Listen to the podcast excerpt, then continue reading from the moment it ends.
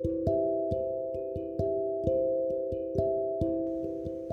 morning, this is Lisa coming to you from the IL, the Edwina Elder Library, and today we are on page 223 out of When God Doesn't Make Sense, Dr. James Dobson. This is a book summary type of thing, or mostly a mind jogger. As I'm reading, sometimes it makes me think of things, similar things, or God may lay something on my heart that I want to include in my podcast. So it's not just a, it's not just a book review. My next candidate for faithful immortality is a man I never met. Although he touched my life while he was losing his, I remembered about him. I learned about him from a docudrama on television that I saw many years ago. The producer had obtained permission from a cancer specialist to place cameras in this clinic. Then, with approval from his patients, two men and a woman he captured on film the moment each of them learned they were afflicted with a malignancy, malignancy in its later stages. Their initial shock, disbelief, and fear and anger were recorded in graphic detail. Afterwards, the documentary the documentary team followed three families through the treatment process with its ups and downs, hopes and disappointments, pain and terror. I sat riveted as the drama of life and death unfolded on the screen. Eventually, all three patients died, and the program ended without comment or editorial. There was so much that should have been said. What struck me were the different ways these people dealt with their frightening circumstances. The two who apparently had no faith reacted with anger and bitterness. They not only fought their disease, but they seemed to be at war with everyone else. Their personal relationships and even their marriages were shaken, especially as the end drew near. I'm not being critical, mind you. Most of us would respond in much the same manner if faced with imminent, imminent death. But that's not what made the third individual so inspiring to me. He was an humble black pastor of a small inner city Baptist church. He was in his late 60s and had been a minister throughout his adult life. His love for the Lord was so profound that it was reflected in everything he said. When he and his wife were told he had only a few months to live, they revealed no panic. And they quietly asked the doctor what it all meant. When he had explained the treatment program and what they could anticipate, they politely thanked him for his concern and departed. The cameras followed this little couple to their old car and eavesdropped as they borrowed bowed their heads and recommitted themselves to the Lord. In the months that followed, the pastor never left us poised, nor was he glib about his illness. He was not in de- denial. He simply had come to terms with the cancer and its probable outcome. He knew the Lord was in control and he refused to be shaken in his faith.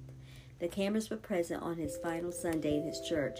He actually preached the sermon that morning and talked openly about his impending death. To the best of my recollection, this is what he said. Some of you have asked me if I'm mad at God for the disease that had taken over my body. I'll tell you honestly that I have nothing but love in my heart for my Lord. He didn't do this to me. We live in a sinful world where sickness and death are the curse man has brought on himself.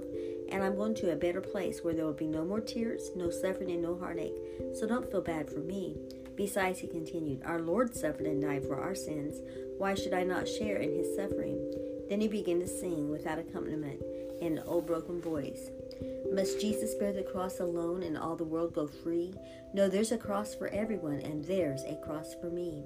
How happy are the saints above who once went sorrowing here, but now they taste unmingled love and joy without a tear. They, the consecrated cross I'll bear till death shall set me free, and then go home my crown to wear, for there's a crown for me. I wept as this gentleman sang of his love for Jesus. He sounded very weak and his face was drawn from the ravages of the disease. But his comments were as powerful as any I've ever heard. His words that morning were the last from the pulpit. As far as I know, he slipped into eternity. A few days later, where he met the Lord he had served for a lifetime, this unnamed pastor and his wife have a prominent place among my spiritual heroes. You know, um, this is on page 226 you know, this reminds me of so many, so many things, and one of the things it reminds me of is my husband's passing. Um, you know, a year ago, he was very sick. Um, what he thought was his annual, it seemed like almost every year he got a um, seasonal cold, um, allergies, viral, viral, something viral. But this time it was like deep, it was a deeper cough, and it just lingered and lingered, and he was not getting better. And I remember him telling me, he said, Lisa, you're going to get mad, but I've been praying if God's not going to heal me, then just go ahead and take me. COVID was very rampant around that time. In fact, after his death, I went, Melanie insisted I go get tested, and I was tested positive for COVID. In fact, I didn't get to attend my husband's funeral. I mean, I did. I was at the funeral home, and I um, they put me in a different room. I was in a, I was segregated, and I got to watch it online. But that was it. I didn't get to be in the actual um, ceremony. I, I wrote a little little a few words of endearment that my daughter Melanie read on my behalf since I couldn't be in there, but it wasn't the same. I didn't get to participate. We didn't have get to, our family didn't get to sing, and just you know, there's a lot of stuff. And um, I joked to the kids. I said I was in timeout. My husband was very against getting tested. In fact, um, during his illness, he went to a, a he went to fast pace and they wouldn't see they had already reached their quota they wouldn't see him. So the next day he drove to jackson and he said he left me a message on my phone. He said lisa he says um, said they refused to see me. They want to give me a, um, a covid test and abs i'm going to i'm going to have to go to another place he says because absolutely not. I've got that on a voice memo. I still got that voice recording from saying that. But he was so against it but um later in my prayers, not that day, I mean, probably a couple months ago, I was praying and God told me that He said He didn't die of COVID.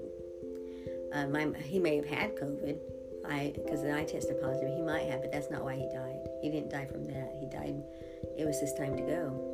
It was my husband's time to go. He was praying. You know, he had all kinds of ailments. You heard me talk before about his knees, his back. He told me his back had been hurt. He'd been going to a chiropractor.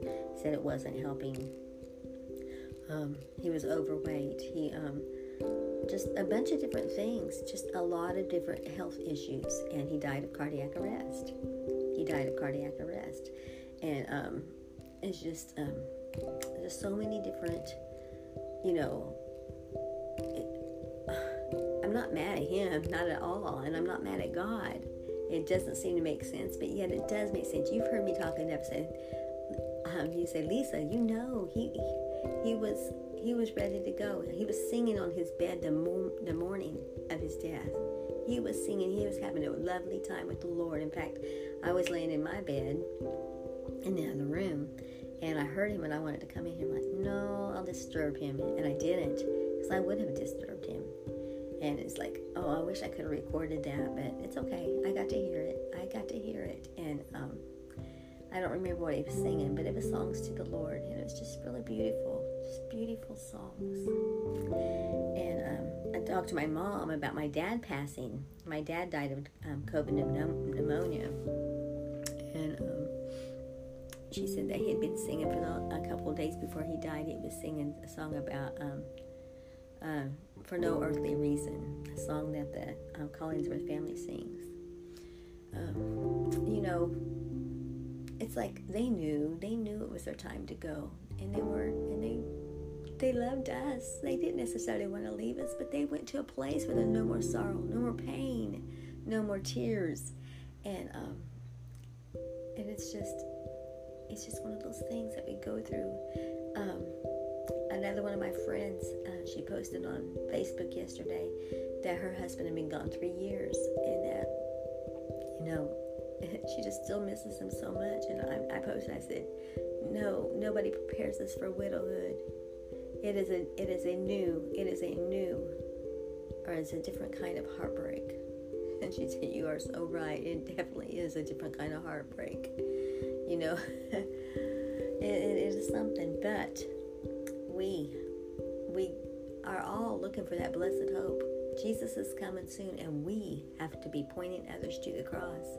Jesus did suffer and die to make a place for us to have salvation, that we can have life and that more abundantly and life everlasting. You know, this life is temporal. We just see the here and now. We just look in the mirror and see that our our bodies are changing, that we're getting older, and we may be not like it.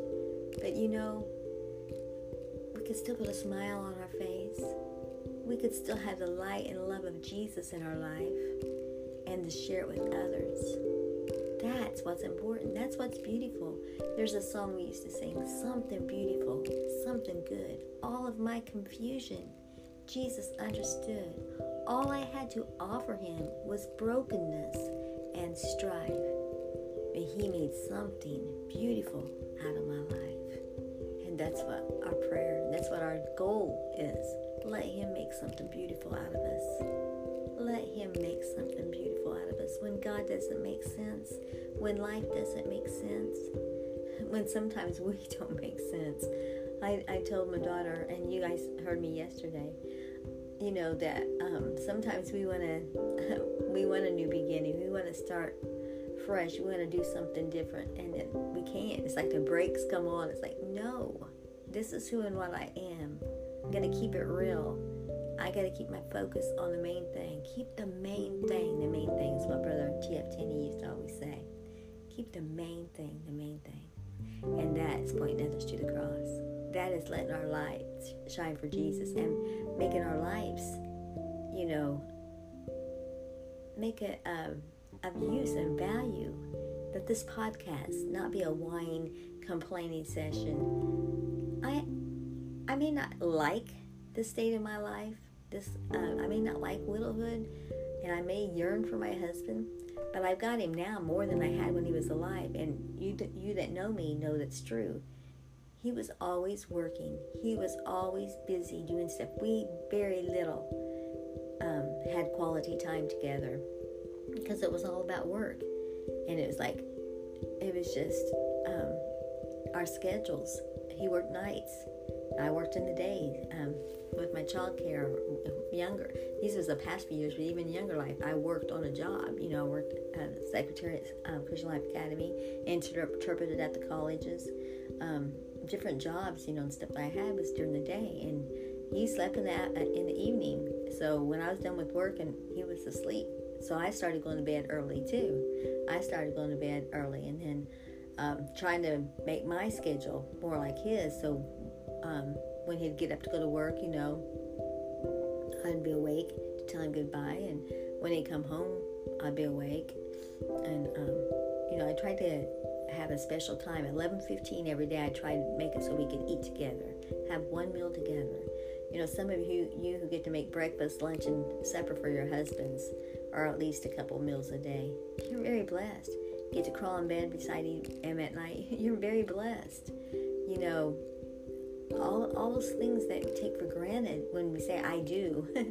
when we say I do, you thought you see a life of togetherness. Well, it's not true It's not true. Schedules, work.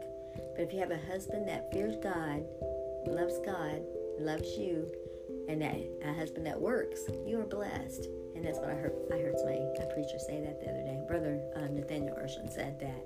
You know, that's true. That's what a husband's job is to provide for his family. And when you get married, that that day of romance, and you go on your honeymoon, when you come back, he's got to go to work life is not a continual honeymoon. But I was looking forward to the day of retirement. I got to see my mom and dad be together um, 24 7, 365 for like the last 10 years of my dad's life. And um, yeah, I got on my mom's nerves sometimes because it's like, uh, you know, too much. There's no, there's like no compromise. But um, yeah, she misses him too. We all miss my dad as well. But anyway, let's um, just keep pointing others to the cross and know when life is hard, we just cast our burdens to the Lord. Take it to the cross. Take it to the Lord and leave it there. God is good. You have a great day. Bye bye.